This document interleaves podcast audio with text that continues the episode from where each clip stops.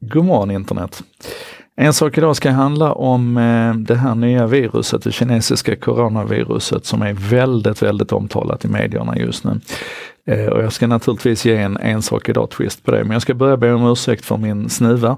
Jag lovar, jag är eh, med all sannolikhet inte smittad av det här novel coronaviruset, utan eh, det är bara en helt vanlig bunnaförkylning.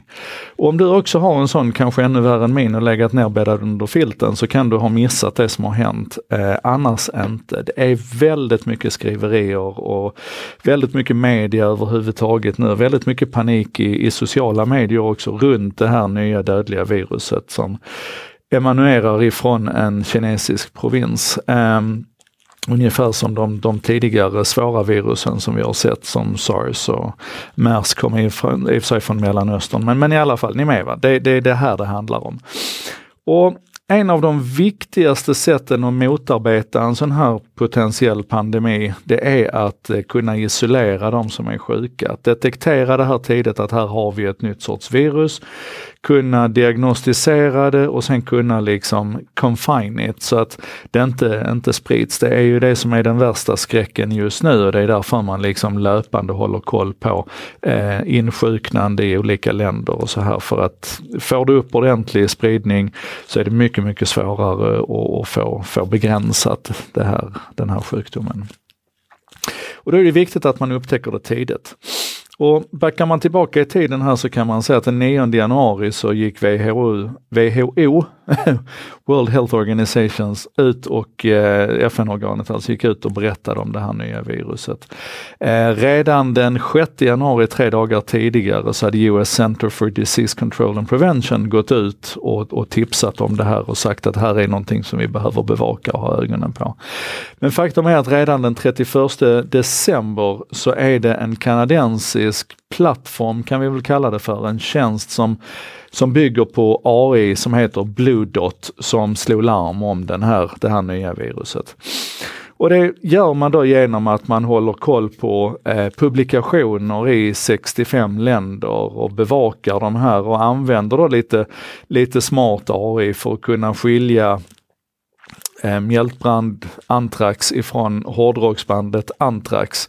Eh, och, och sammanfatta den här informationen och, och, försöka tolka den och sen i slutändan när AI har gjort sitt och det trillar ut rapporter så har man mänskliga epidemiologer som sitter och tittar på det här och försöker avgöra hur, hur viktigt och rätt det är.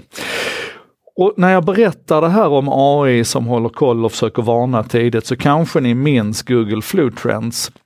Alltså, Google hade en, en tidig teori att man kunde förutse sjukdom innan då det här US, eh, Disease Center, eh, con, eh, eh, eh, eh US Center for Disease Control and Prevention, långt innan de kunde uppfatta att någonting var på gång och den här årliga influensan rullade in och så vidare, så skulle man kunna se det i vad folk sökte på. Och eh, när folk liksom började söka på, på de här influensasymptomen så kunde man då tidigare än, än de offentliga myndigheterna fånga upp att det här var på, på gång. Och det fick väldigt mycket uppmärksamhet under ett antal år. Sen 2013 så bara dog hela projektet och det var därför att man missade och felkalkylerade den årliga influensan 2013. Man pratar om 150 procents miss liksom i, i vilken skala och volym det här skulle ha. Och då begravde Google det projektet. Men jag tror att det ligger någonting här i vad Blue Dot säger idag, att de använder till exempel bara etablerade publikationer för det datat som man får ifrån till exempel sociala medier, det är alldeles för messy. Det finns liksom för mycket brus i det så det blir för svårt att göra sens av det.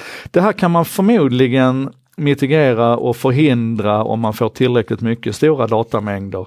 Eh, och, och, i synnerhet om man hade kunnat kvantifiera det här bättre. Och då börjar jag fundera på, jag tänker om vi Precis som vi betalar inkomstskatt så betalade vi lite skatt i form av data. Jag vet att det här går på tvären emot allting som vi pratar om idag med, med integritet och att liksom hålla på våra data och så vidare.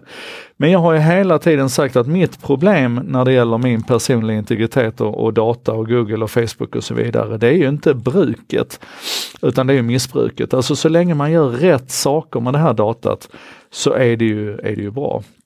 Och tänk nu om vi hade kunnat använda alla våra trackers och, och smarta klockor och sömnövervakare och allt vad det nu är, allting som håller koll på oss och, och haft ett enkelt sätt att checka in den datan så att den kunde användas till, till det större goda. Jag tycker vi, vi måste vara lite försiktiga med vad vi väljer att tacka nej till när vi säger att det är förbjudet att samla in data, punkt slut. Eh, Apple har ju ett initiativ runt det här som heter Research Kit, där du alltså i USA, något land till nu tror jag, dock inte i Sverige, kan tala om att den hälsodata som jag samlar på mig via min, min smartwatch och min mobil, den kan jag liksom checka in så att den kan få lov att användas i forskning. Men vi skulle behövt ett mycket större initiativ här, ett bredare globalt initiativ. Eh, och jag vet inte om, om jämförelsen med skatt är, är helt relevant och jag har i ärlighetens namn inte funderat färdigt på det här men men den här idén om att min data är min och den ska jag hålla på oavsett vad man tänker sig använda den till eller komma och kunna använda den till så måste det begränsas och så vidare. Jag är inte helt övertygad om att det är for the better good. Jag är inte helt övertygad om att man inte skulle kunna hitta ett sätt att begränsa risken för missbruk men ändå fullt ut kunna utnyttja det för, för gott bruk. Vi får se. Kolla upp Blue Dot i alla fall och så eh, be safe out there. Reser du till, till Kina eller något av riskländerna, riskregionerna framförallt så munskydd på, tvätta händerna ofta, var försiktig, det är farliga grejer det här, verkar det som. Det här var en sak idag med mig Joakim Jardenberg, det kommer en ny imorgon.